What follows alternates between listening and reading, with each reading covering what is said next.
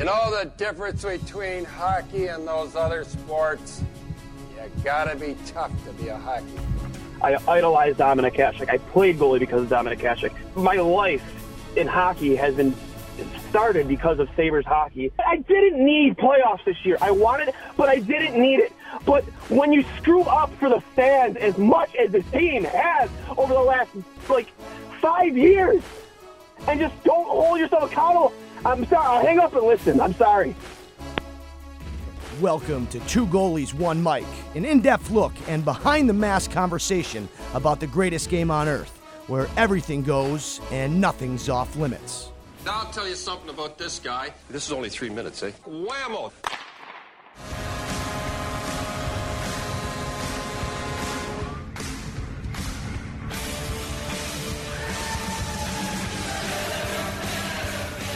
Welcome back, ladies and gentlemen, to episode 70 of Two Goalies, One Mic.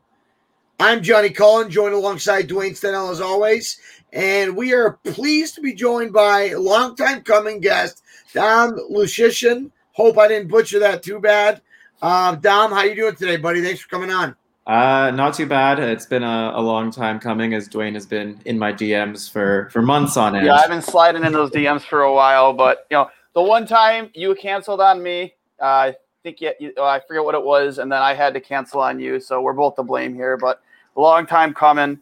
Uh, special guest Dom, the second best Dom uh, in the room. Well, not in the room right now, but uh, currently the other Dom is on a walk. So uh, your that. But you know, uh, I appreciate you coming on with us, man. Um, again, long time coming. I really do appreciate your work. Uh, actually, uh, when I do a lot of my own writing, I kind of I kind of refer to a lot of your uh, your content uh, when I do my own stuff for Trainwreck Sports. Uh, you amongst a few other uh, athletic writers. So I do I do appreciate the work you do and the time you put in, um, especially when it comes to this time of year. I appreciate that. Thank you. Yeah, not a problem, man. I want to start this right off. For those that don't know, Dom has been at the heart, if not like the founder of of, of I know there was those that came before you of of joining analytics into into the game of hockey.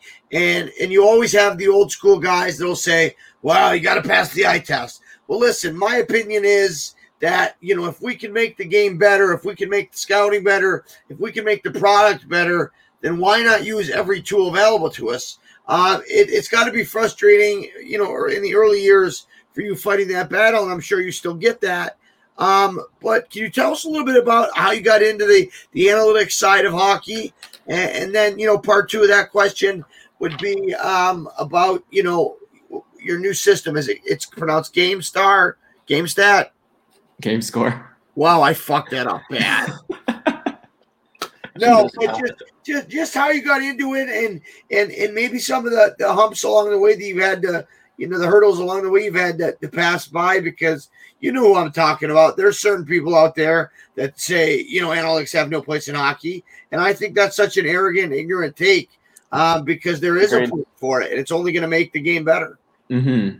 Uh, I'm not sure like what year exactly I started, but it came from a want to bet on hockey. And I figured I could use math to do that. And that's sort of where it all began. I started reading about all the other people already doing stuff within the game and I was learning from them and started doing my own thing and it basically all just came from wanting to make money off of hockey and knowing that just picking things at random probably wasn't going to work and math was the way to go. So I started building some models and that's where I came across uh, game score which I stole from basketball. I think it was around was around the time that LeBron James won his championship with Cleveland, and I was just obsessed with reading everything about it. And I stumbled on this stat for basketball, and I thought we should have something like this for hockey. So I created it, and I've been tweaking it ever since. And here we are now, I guess. So well, I'm uh, a. I'm sorry, Kelly. I just want to come. And I'll kind of like I'm. I'm of. I'm a. You know, I kind of came into analytics over the last two years, really kind of diving into it and trying to understand it more because I, you know, just, you know, I'm a little bit older than you guys. You know, I, I came from an age where, you know, when I playing and watching hockey that where analytics weren't as prevalent then, obviously, as it is today, if they were prevalent at all back then. You're So, fucking you know- three years older than me. Yeah, but I know. I'm just fucking with you. Continue. All right. Well, I uh, you know, it's you know, it's it's it's a grind. Like for somebody like me two years ago who doesn't really understand it, uh, I just want to tell our listeners who were like me two years ago, analytics. It, it, it, it like to just to understand it. It's it's very difficult. You know, you know the, the, different uh, metrics that are involved with it. So to be like a guy like Dom who really dives deep into it and finds out like and really brings out all the intricacies if that I'm, I'm for you know maybe it's a lack of a better word is the ability to do what you do on a daily basis and the grind you go through especially throughout that throughout yeah not just the hockey it's just all year round. You know i again i give you so much so much like uh so so many kudos for doing that because you know sometimes like my first couple times trying to understand it i was like it was like looking at hieroglyphics. It was like I have no clue what I'm looking at. Now I've gone from like, you know, ignorant to novice to, you know, slightly above novice right now, but I'm I'm starting to get there. But just, you know, just for those listeners who don't understand what this guy does, he literally just every aspect of the game, every metric, he brings it out and he the way he the way he articulates it, whether he's talking about it or he's writing about it, personally, again, he's one of my favorite writers to go back and, and refer to when it comes to this stuff. Uh, guy is unbelievable. So Dom, just just for our listeners who just don't really couple understand. clicks for him, Dwayne. Couple clicks. yeah, For yeah. I- Again, I'm not. I'm not. Like I said, I'm not trying to pump your tires too much, No. Dom. But like, it's it, it really is a difficult thing to just understand, even as a novice. But to be to get to the level where you're at, it's just kudos to you, man. I, I appreciate that. I think that is my main goal because I didn't study stats or math in university. I studied journalism, and that's where I'm coming from. Where if your audience doesn't understand what you're talking about, then what you're talking about doesn't matter. So I try to make it as accessible as possible uh, and try to make it appealing to not just other analytics savvy people, but also newcomers who may not understand. And I try to be open and transparent about things and try to be available to people who do want to learn about this side of the game. And everyone started at the place where they didn't understand analytics and thought it was silly or fad. And it does take some time to get to the point of acceptance. And it doesn't help if they're learning that from someone who is condescending or arrogant about it and is a jerk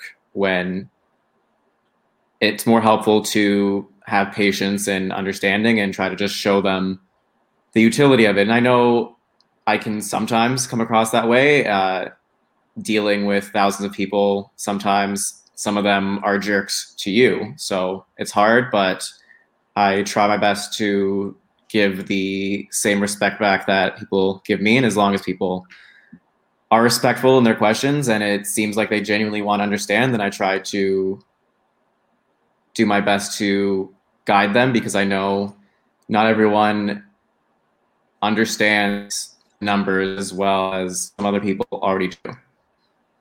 Well, and I think to piggyback off that, um, one thing Dwayne said is that your ability to kind of um, involve and and have analytics be a part of your your your writing and your articles, and and I don't want to say layman's terms, but in a way that you know a non-analytics expert can be able to break that down. Um, Sara Civian jokes about it all the time, right? And on how she uses your charts and whatnot. Uh, and I find that hilarious. A couple clicks for Sara, friend of the program. Um, hope to get her on one day. But um, going back to it, um, if you could, for some of our older listeners or even the younger younger kids that listen to the show, um,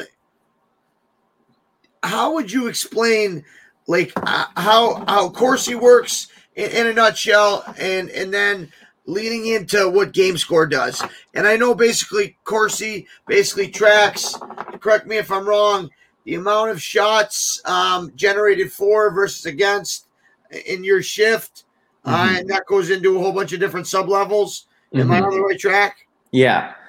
So basically, it's the same idea as plus minus, except we understand that goals are very infrequent events in hockey. So there's not that Plus many of them. Sorry to cut you off. Plus minus is one of the worst stats in all of hockey. Yeah, yeah. So the goal is to make it more useful because we do want to know how Useful. yeah how players perform at five on five, and plus minus gives you goals for, goals against, and that isn't as helpful because there's just not that many of those events, and plus minus also adds a bunch of bullshit on top of that, like shorthanded Empty goals netters. for, empty netters, all that stuff. So Corsi is just five on five, and it's all shot attempts. So rather than 40 goals for, 40 goals against in a year, you're looking at like 500 to a thousand maybe over a whole year. So it just increases things um, and looks at shots, shots missed, and block shots whenever a player is on the ice. Um, there's ways to like transform that to make it more individualistic. So you can look at how a player does when he's on the ice versus on the bench. So if a team, Is that where expected goals comes from when they talk about like the the trading? Or I'm sorry to get you off track. uh, expected goals is just another extension of Corsi. So the main argument against it at the time was okay, well, that treats all shots as equal when we know that's not true. So expected goals looks at the probability of a shot attempt going in and then assigns that value to the shot attempt and adds it all together. Maybe I was thinking about what you know in the charts when you're looking at free agents, um, the adjusted goals. Like uh, I'm- I'm not getting it right, but like um, the the goals that that that that that individual player would account for, whether it's a minus or negative, you know, positive or negative. You know what I'm talking about? What's that called? Uh, war? Yeah. Goals- Okay. okay. Uh, yeah. I'm learning so much right now. I'm Yeah. learning. Yeah, I I, some just stuff I already knew. I, I love it. No, I found that fascinating because Mhm. when you're looking at free agents, you've done a ton of charts with um, you know, like um what's it, runs above replacement or whatever it is. Mhm. I don't know what, what the what it stands for. Um, but I think that's fascinating that you guys have been able to to use that the, the mathematics and and and be able to to deliver that stat. And and we saw Dom uh the teams that integrated analytics early had success. One of the reasons Vegas had success right away, they had a great analytics department, right? Right from the Mhm. start Mhm. and, and and a couple teams were late to the party. And I, I'd like to think that every NHL team has an analytics department. Um, some have more invested in others, and I think that shows. Um, and I'm not going to name any names to piss anybody off. Uh, but you know, we're we're in a market that's very understaffed. Dwayne, me and you talked about that, right? And and I think the Sabres could do more there. Um, but going back to you know your explanation, um, a little bit about game score and, and how that affects and how that translates to hockey. Is it pretty much using Corsi and, and War and that, or is there way more to it? Am I way off? So there's a, a lot to unpack there, but I'll start with uh, Buffalo actually making a, a very good hire, Sam Ventura from uh, the Pittsburgh Penguins. Um, and he was part of the first group that made a war stat for hockey when he was with War on Ice with uh, Alex Mandrycky and uh, AC Thomas. And they made a war stat, and that was sort of also what inspired game score as well because one of my first models was making a projection based off of that and once they all three of them got hired by nhl teams like okay well we had a war stat for one year now we're back to square one and i made something that was sort of simple and it used corsi at the time it now uses expected goals but basically the idea was to combine box score stats with those on ice stats so sort of bridge the gap between the normal stats like goals, assists, shots, block shots, face-offs, penalties, and add Corsi and five on five goal differential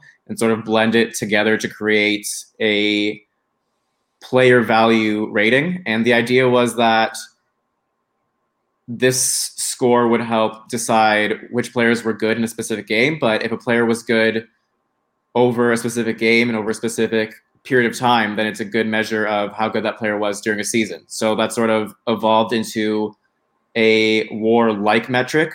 Um, and I know there's a few other people out there who do have their own war metrics, and game score is similar in that vein. It's not nearly as complex, uh, but it's the same general principle. Well, I appreciate you breaking that down. Um, I do too. I know there's a ton of our listeners that don't fully understand it, but I, like Dwayne said, once I became a little bit more involved, it only helped me understand it more and more. Uh, one last question, then Dwayne, I'll give it all to you. Um, when I talk, when I teach my goalies, I talk about the Royal Road, right? Mhm. That if you draw, and for the, our listeners, if you draw a line from the center of one net all the way down the ice to the center of the other net, that's the Royal Road. And I think it was um maybe I want to say Mike McKenna. No, it was Steve uh, What, what's that? Stephen Valiquette? Yep, Stephen Valiquette came up with that awesome article that looked at it, and it was fascinating. I want to say it was something like 80% or some very high number of goals scored in the NHL in that given season within five seconds or three seconds had either crossed the Royal Road with a pass or with a, a player skating by. And that to me was when it jumped out that said, hey, as a goalie, I can use this Mhm. uh, and I can implement it not only into my game but into my teaching. And and he did a hell of a job with that. Um, is Royal Road involved in anything that you guys do analytically? No, and that is one of the current flaws with expected goals is that there's no passing data, so you don't know what happens before a shot happens. You just know the location and the angle, and you can infer whether it was off the rush or a rebound, but there's nothing about if there was a pass before the shot and where that pass came from. So that's one of the biggest issues with expected goals right now, and there's private models from teams because teams have access to that kind of data where there'll be differences and discrepancies from the public models. Uh, the way I combat that is I use goals uh, because goals happened and they give some signal as to the difference between an expected goal and ones that actually went in. And I think that can sort of bridge the gap between having that row row data and not having it. Now, you know, we mentioned earlier, you know, this the hire with Sam Ventura, and obviously it couldn't have come at a better time. You know, obviously we know everything that's going down here in Buffalo. Uh, It's Mhm. an absolute disaster. To you know, Except Eh. the Ristolainen trade. Great Well, article, Don. which which yeah that is funny i mean we we did an episode immediately after that well we did a live stream episode right after that just because like we just wanted to laugh at philadelphia for Mhm. giving up what they gave up for Ristolainen because you you I mean I don't need to be an analytics guru to know that like his analytics are horrible Mhm. you know, and um, everything about him says he's not worth a first, a second, and a rostered player, even if their metrics are very similar. But you know, Kevyn Adams got a first, a second, uh, first in this year's draft, a second in next year's, uh, and just um, I think it was Robert Hagg, who I mean, maybe you can correct me if I'm wrong, but you know, from the looks of it, I think he might even be a better, more of a defensive defenseman than Bristol Ristolainen was because you know, in his own end you know, even just using the eye test, you can just see that like one of his biggest issues for me was he would never just make the simple play. Mhm. He always made it much harder on himself. And that was his Mhm. biggest issue for me. Yeah, he can hit.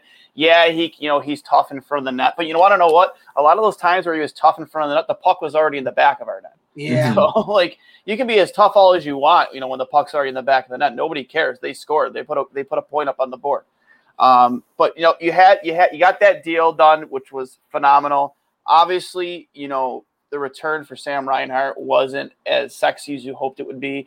Uh, from what I've gathered from talking to a lot of people, I guess, you know, he was more valued as a winger than he was a center, even though he played most of last season and had potentially, in my opinion, his best season as a saver, playing most of it at center.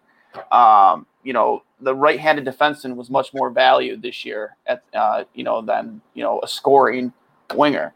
Uh, but even before that, um, bringing in a guy like Sam Ventura before this draft was so clutch and so key. And you saw some massive differences in the way they drafted this year. Uh, you know, they, they kind of went off the board and took an Isak Rosén at, with the 14th overall pick, technically 13, you know, with Arizona's forfeited pick. And then they really went hard uh, at the Russians, you know, Prokhor, Polotov, Poltapov, I'm sorry if I'm butchering these names, uh, Alexander Chris uh, uh, and then Steven Sardinian. I'm just going to call him the Sardine. Uh, three Russians in a row, and you know that's something we have not we haven't drafted a Russian since 2016. Um, and you know, judging from the again the people I've talked to, Sam Ventura uh, had a lot to do with that. Um, how clutch was it to bring a guy like him? Uh, I know you spoke on him before, but clutch like him to bring in in such uh, an important draft, being drafting first overall and having the amount of picks we had in this draft. I think it's huge. I wrote an article with uh, John Vogl uh, yep, last week about how Buffalo continues to fuck up the draft. Um, I know I some people have suggested it's development more than drafting. Whatever it is, it's the reason they're still here a decade later at the bottom of the league. Yep. They have had so much value in terms of draft picks, and they've completely squandered it, or else mm-hmm. they would be a playoff team by now. That's just how it works. That's how it's worked for so many other teams. And for them, it's just the difference between them and a contending team is that they do not hit on their draft picks. Nope. Um, and having a guy like Sam Ventura helps a lot because he has sharp mind. He is probably one of the sharpest minds in hockey just based on what he showed in the public sphere. And I don't know how much Buffalo was listening to their analytics staff before, but if they're bringing him in, I'm sure his voice will be heard and it'll be a priority. And I think he was a big reason why Pittsburgh had so much success over the past five years when everyone thought they were always going to decline. This is the year they want to make the playoffs, all that other stuff. And they kept finding ways. And I think he was probably a, a big part of that. And I don't doubt that the minute he stepped into the Buffalo offices, he's like, get rid of Ristolainen. Just yeah, you had you had to yeah, imagine. Yeah, I, I love the first line of um, your article. It's uh, finally a win for Buffalo, a massive win for Buffalo. The common thread throughout the Sabre struggles to get out of the basement over the last decade has been Ristolainen.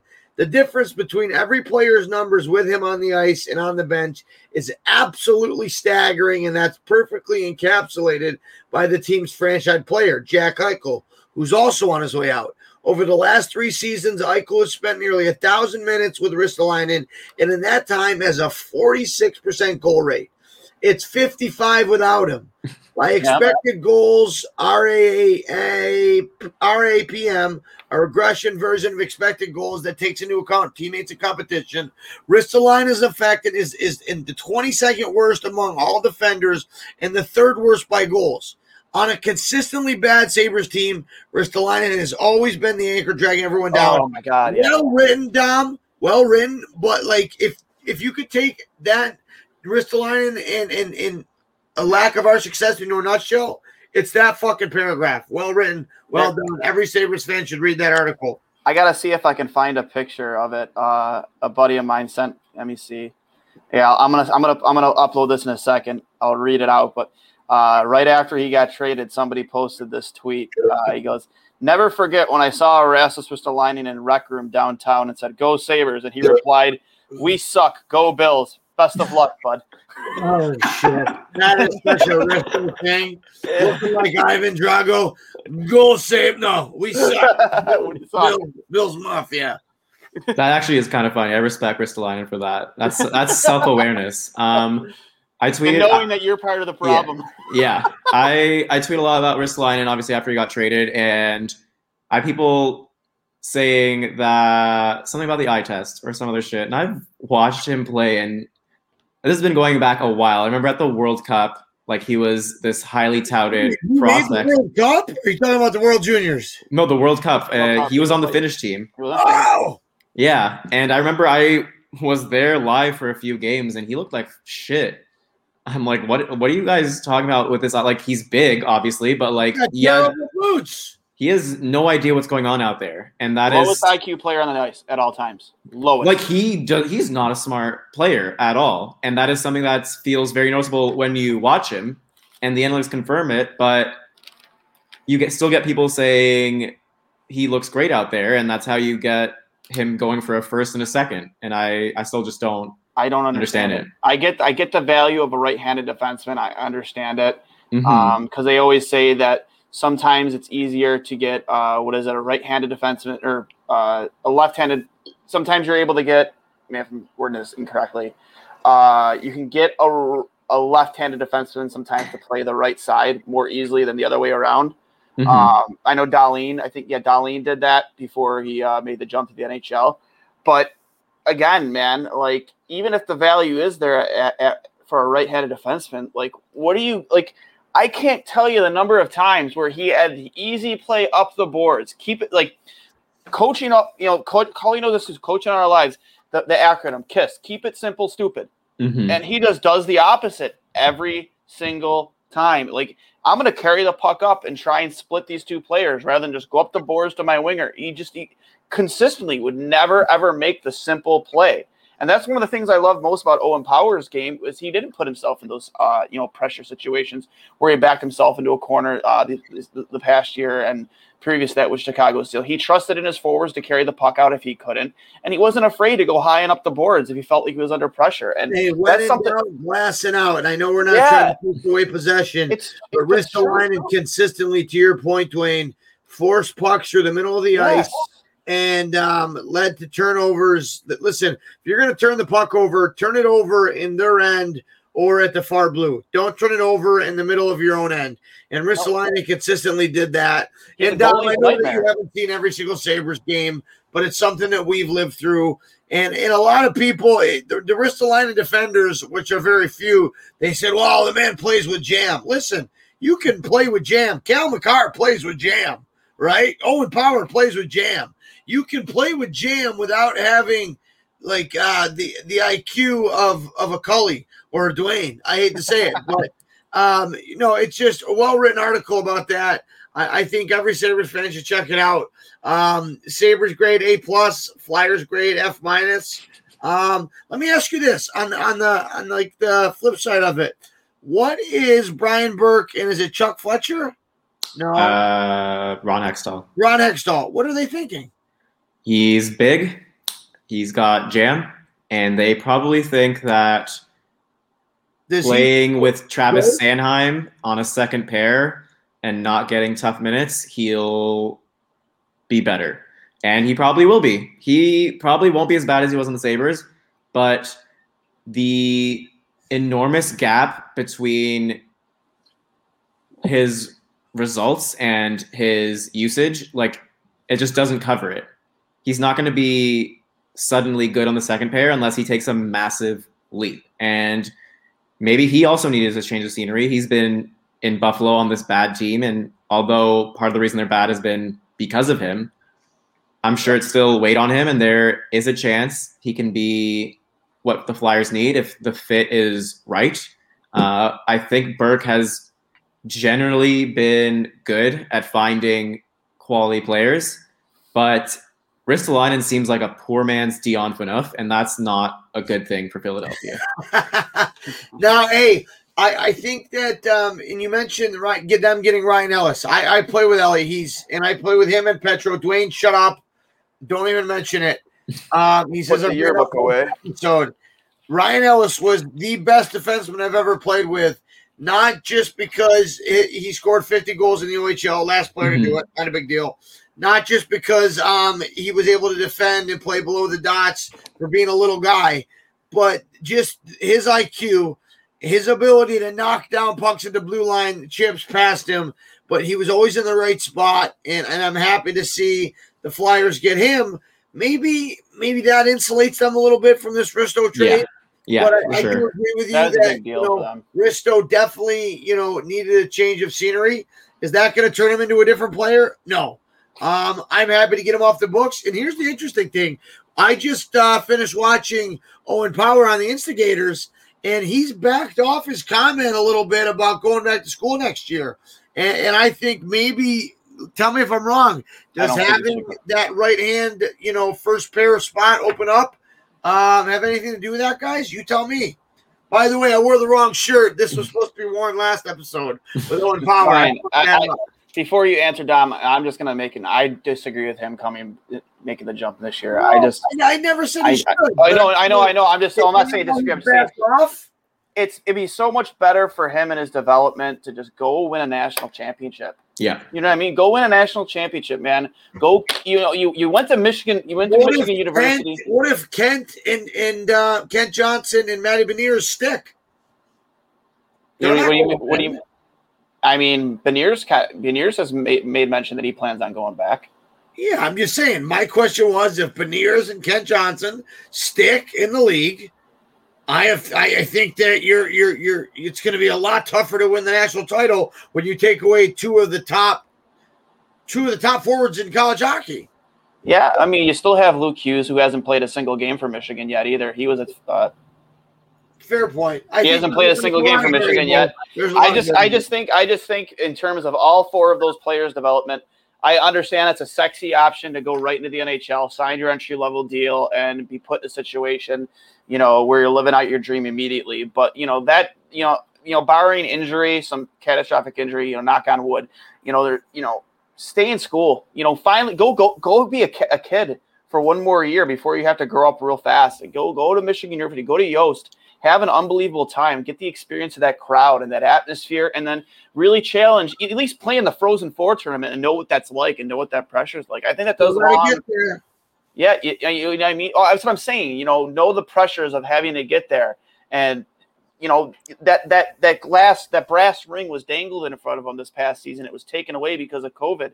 You know, those kids are hungry. They want to go win a national championship. You know, Power has made that known. Like he wants an opportunity to do that, and just to have the college experience. And I don't blame him. He's still a kid. He's 19 years old.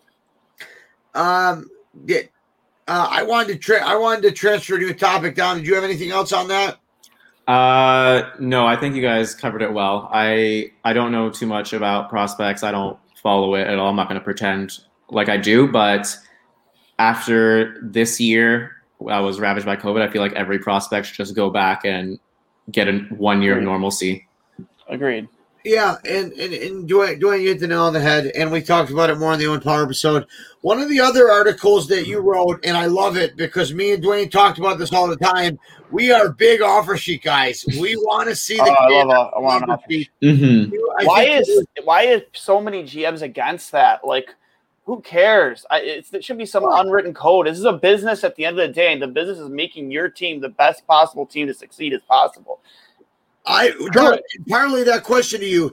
Um, I've always thought that there's a good old boys club in the sense that they all go down in in in, in for the GM meetings. They all work together on trades. A lot of them have past histories or have worked together before. Is it a respect thing? Um, because you know we've seen a couple teams do it, and I think those two GMs just don't give a fuck. But like, are we going to see one? Uh, before I get into to your article, what is your thinking behind why these GMs don't offer sheet players? Is there an understanded agreement that you're not going to offer sheet a guy if you ever hope to make a trade with that GM again? There, it does feel that way. Uh, I don't know the exact machinations of how they're thinking, but it does feel like they don't want to get burned themselves, and it's probably also a collusion thing where they don't want to blow up the RFA structure for everyone else. Where these are guys who are always underpaid, and you get their prime years for a bargain, and if you blow that up for one player, it might snowball and take out that market inefficiency for everyone. Um, but I I don't know how you see Brayden Point as an RFA a couple of years ago and not give him ten million dollars because he would have been worth it. It's the same with Elias Pettersson this year. You don't even have to give up four picks to probably make life hard for Vancouver because they right now are looking at doing a bridge deal for Pettersson and Hughes because they don't have cap space Well, To make it work. bridge deal put him at? What, what would the price they'd need to pay? I think it's something they're looking at something around like seven million, something around the Brayden Point contract. And if you I have it right in front of me. So seven million puts you at one first, one second, one third. Wha- That's it. Yeah, and Fucking sign me up in a heartbeat. Give me I a mean loan. that's that's what Vancouver is looking at, right? So For either of that probably won't be enough to pry him out of Vancouver. They'll be like, "Thank you for this gift," sort of like the Sebastian Aho offer sheet. But if you put some pressure on them and go to 10 million, just under the four first round pick compensation, they'll probably have a chance to actually get the player. And if you're a decent team, a two first, a second, and a third won't be as much value as Elias Pettersson will provide. You're probably not going to get a Pettersson with those picks. Yeah, man, I, that's listen. I get why the draft is so important, but I think uh, like way too many fans overvalue draft picks. Yeah. To hear these people call into the radio and to even hear certain certain radio hosts, and I'm not going to name names, um, because I like a few of them. Certain people outside, even in the game, overvalue draft picks. Like you know, Dom, because you deal in analytics. You've you've done you've seen the chart where it's like outside of the top three picks the the percentage that that guy is going to play 100 or even 500 games is so low. It Mhm. gets so much lower as we go.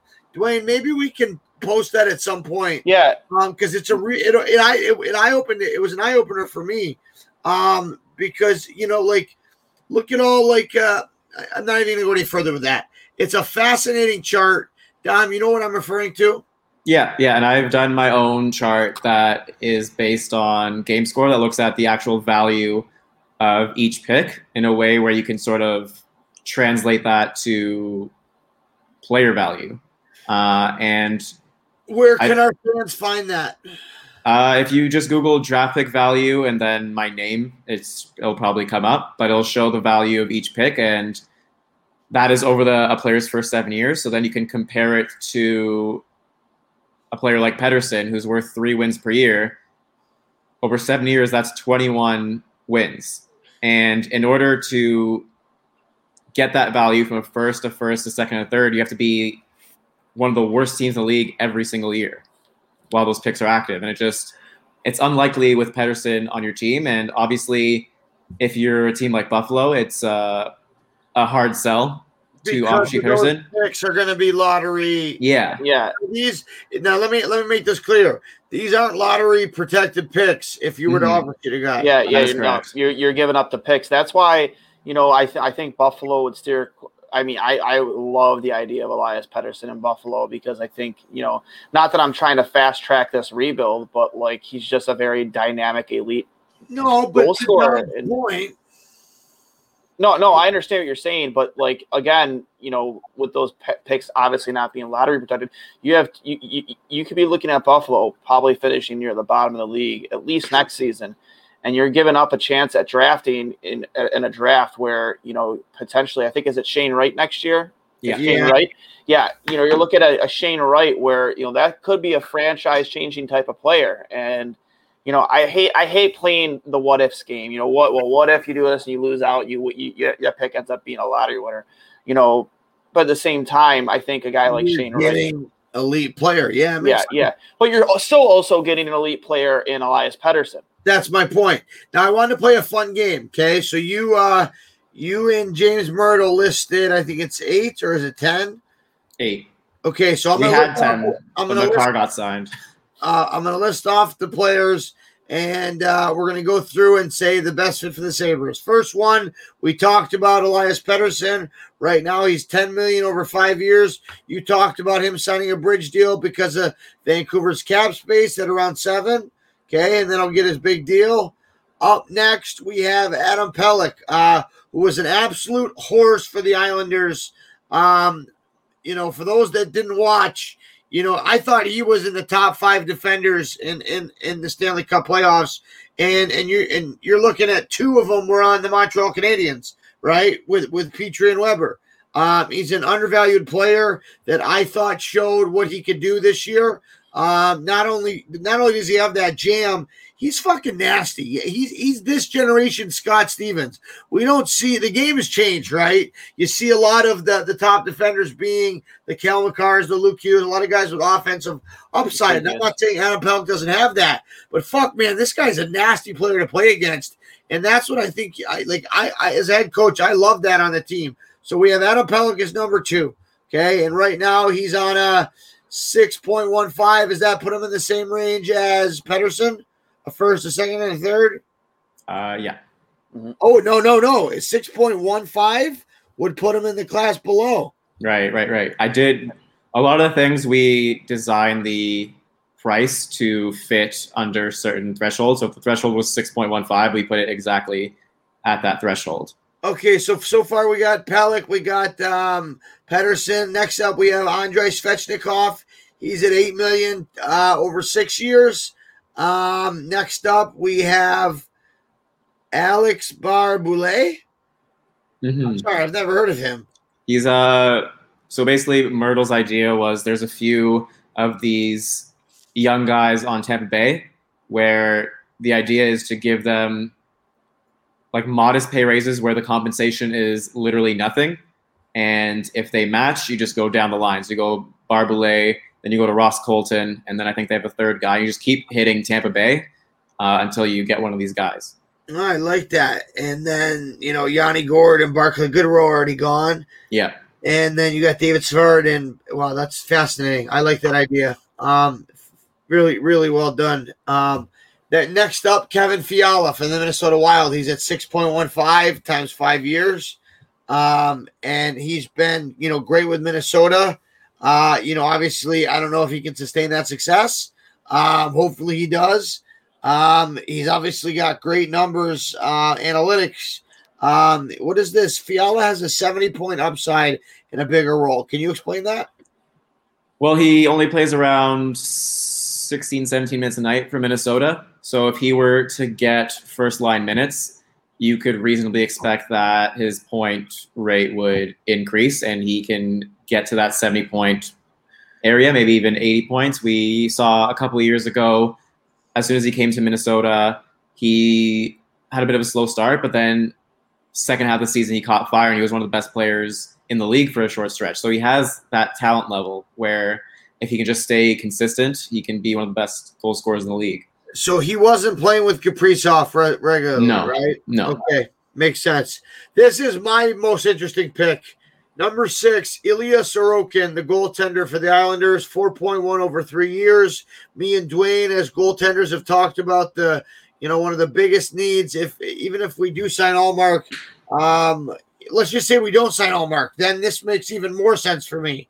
Um, you know, he's a goaltender that he's proven that you know he can play at this league and he can be a a one A if not a you know a one B if not a one A guy. Um, and I think you know you look at his numbers: twenty two regular season games, nine eighteen save percentage, um, and a two six a two seventy four goals against that the sixteenth, uh, and that puts him right in the middle. But you know that was on a you know a pretty good Washington team this year. I think they won the President's Trophy, didn't they?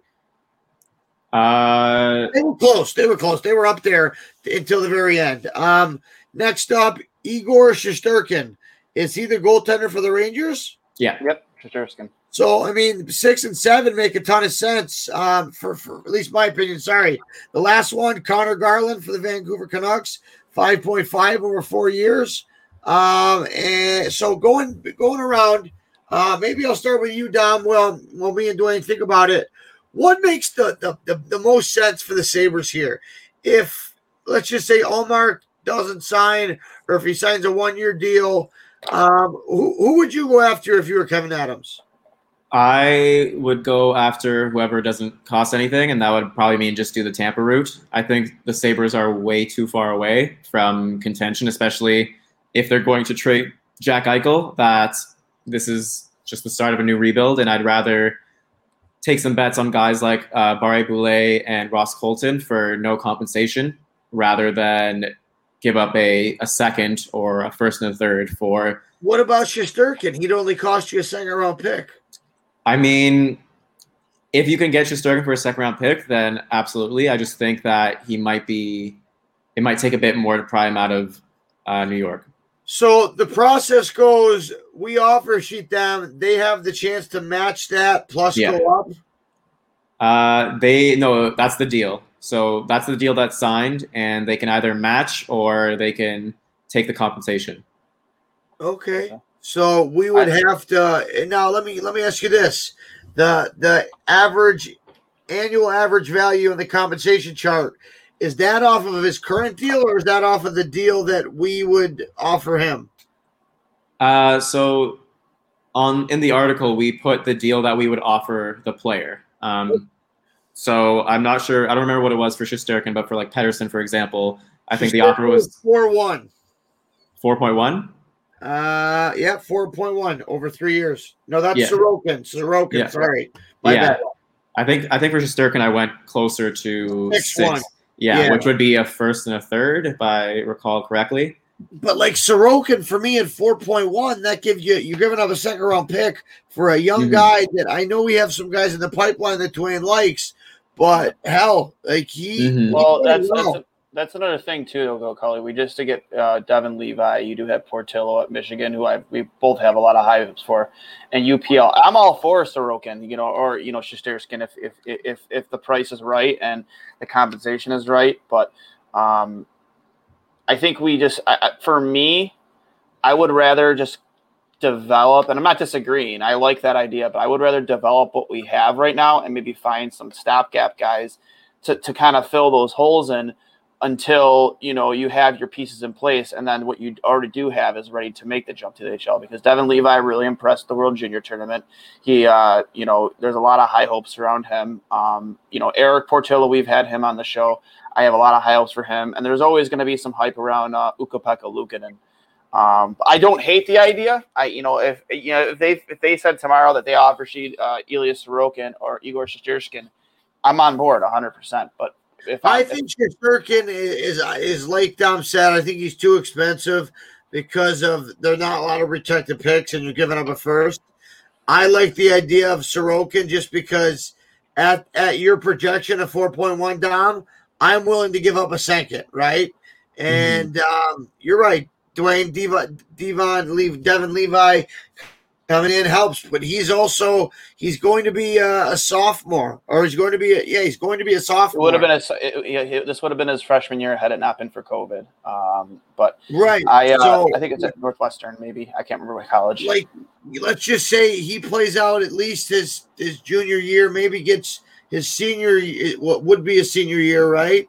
He's Yep. then got a year in the AHL, right? Like so, he's far away. Like I I I No. think so.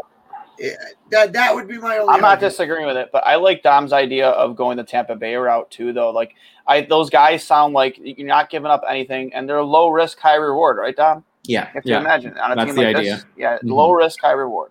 because you I can. love Ross Colton too. Yeah, on Buffalo, you can give them top six minutes, see what they do, and you, you either got something or you wasted money, not picks. So I think that's the route I would go. Uh, I do like Sorokin. I think he has potential, but I think worst case, he is really good but not elite, and Buffalo lowers its chances of getting the number one pick next year.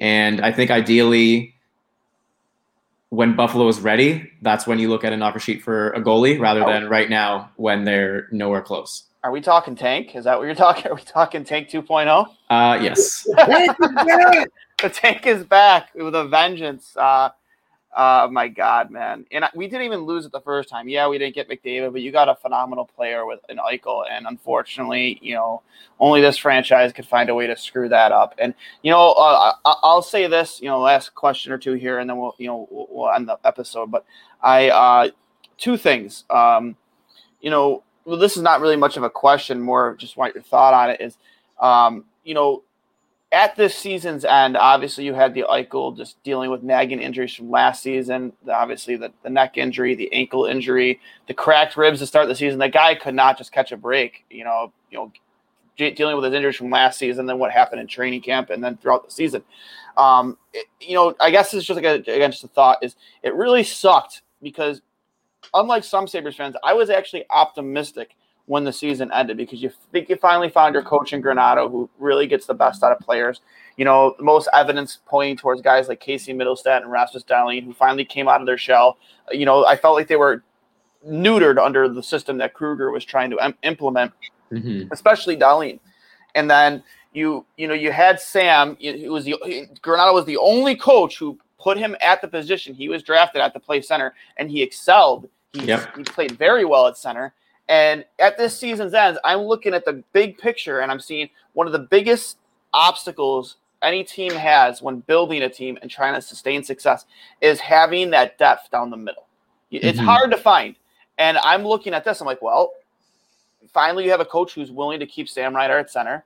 You have Jack Eichel, you have Dylan Cozens, and you have Casey Mittelstadt. Not saying that like Casey's going to be your fourth line center, but you have two guys who could interchange the third line centerman. And I'm just like, oh my god, finally! Like we finally figured it out. Like, and you know, I think I've always felt it's easier to find goals when you have great to elite centers with average at wingers. I think Sidney Crosby's proven that time and time again. Um, but you know, figuring that out and then exit interview day comes Mhm.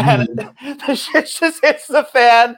The Sabres break these ho- uh, the hockey Twitter, and it was just like, oh my god, we are officially the Cleveland Browns of hockey. This is so bad. Like it was, it was so infuriating because I fi- I was so optimistic. I'm just like, they got the biggest thing figured out down in the middle. They Yeah. have it figured out, and then that day happened, and it was just like, oh my god, not again. Welcome Not to again. Sabres Hell. yeah, yeah. I feel bad for you guys. but uh, I, uh, before you ask your last question, I got to head out of here. Uh, Dom, tip of the cap, couple clicks. Thanks for all you Yeah. do. Hope to have you back on. Um, let you finish up the show, Dwayne, and I will see you guys. Thanks to all the fans for listening. Um, and look forward. We have two big name guests coming up. Dwayne, I'll let you tease that. But thanks again, Dom. Nice chatting with you. I, I uh, t- talk to you later, Cully. No, uh, another thing too is um, it was just uh, tweeted out by Lance Lysowski, who's kind of like one of our beat reporters here in Buffalo, that the Sabres are already extending their qualifying offers from RFAs. One of the, the biggest name in that grouping, which uh, they, we really haven't gotten much detail on, but you know, there's some stuff to speculate on because of the Makar deal. Um, and uh, before that, I think it was Heiskanen. Heiskanen assigned his. Where do you see a guy like Rasmus Dahlin with the metrics he showed last year? I, I think more specifically, you should more focus on what he was doing under Granato rather than Ralph Krueger, who should have never been in a coach in the NHL to begin with. Uh, again, um, Mhm. where do you see him slotting in at? You know, uh, do you see him bridge deal? Do you see them going long term? And what's your number if you were to make that decision? I I would bet on his talent and go long term.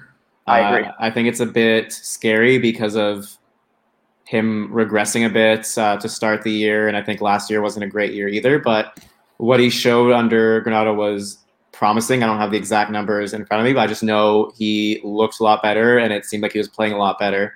So I would bet on that, and I don't think it'll cost as much as Heiskanen or Makar, and I think there's a chance he can still get to that elite level where he'll be well worth that price. Now, what price tag would you actually put him at? Do you think? Obviously, you're not looking at like a nine million dollar guy. Mhm. You said you know, which was what Makar got. I think it was over six years, nine million over six. Yeah. Um, you know, and I can't remember the exact uh, semantics of Heiskanen's uh, deal, but I was thinking, you know, if you can get a, I, I agree, bet on the player because you see the talent, you see how how great of a puck moving defenseman he is, how smart he is, how you know he put, you know, and one of the things with Granato is he finally started to play with swagger again. You know, Mhm. he seemed confident. You know, he came out of his shell. He wasn't afraid to make plays that he, you know, that he was making even in his rookie season or before that when he was playing in Frölunda. Like he's he's not afraid to, you know, take the take those attributes that got him t- to this point and just ran with it. It was Mhm. like finally letting let, letting the horse out of the barn. It's like, hey, just run. And uh, you know, that's what I felt like under Granato is you got those best offensive attributes out of Dahlin. And I agree. I, I feel like, you know, if you offer the long term deal now, you know, it's gonna look like a even better down the road for the mm-hmm. price tag you get him at. Yeah, yeah, for sure. I think Evolving Hockey has him at an average deal of 5.5 million over five or six years, and I think if you can get him at that for six years, I think you sign that for sure. And if it takes going to six to get the seventh or eighth year, I think it's worth it. There's probably some risk if you get to seven or eight million, but I don't think it'll it would take that. I think I, I think if if it came down, push came to shove, it, it between six and a half to seven, I think he, uh, you know, if you sign that guy at seven million dollars a year in three years, it'll be worth it. I just, Yeah. you just see, he just, he's such a smart kid, um, Mhm. and you know, he- it's one of the things too is I met, I kind of met his family after he was drafted. He comes from a really good family, and you know, he's got a good head on his shoulders. He's, not- you know, um, you know, one of the, some of the stories we used to hear downtown, you know, uh, from you know, seeing some of the players downtown over the last couple of years is while some of the guys are at the bar doing their own thing, you know, Dahlin's over drinking orange juice. He's you Mhm. know he's very responsible. He's not. He's got a good head on his shoulders. He knows why he's here. He want he wants to succeed. He wants to win. Um, you know, he just you know I, I like his demeanor and just the the the person he's developing into even off the ice. I think I see him being I see him wearing a letter someday even. Yeah, yeah, for sure. Um, and before we let you go, obviously, uh, one of the biggest topics in the NHL right now is Jack Eichel. Um, there are a lot of speculation surrounding, you know, Minnesota for a good 48 hours, and everybody was throwing out, you know, their potential trade offers. Rumored Boldy, Rossi, you know, Greenway, Fiala was in there taking on Dumba's contract, and then the Rangers coming in with their comical offers. And you know, Mhm. you know, you see it on Twitter, and I, I personally, I get it that you know Kaapo Kakko is a good, you know, uh, progressing to be a very good 200 foot hockey player from the Mhm. metric standpoint. I just don't understand how Rangers fans can think a guy with 40 points in 100 and over a, nearly almost 120 games is untouchable.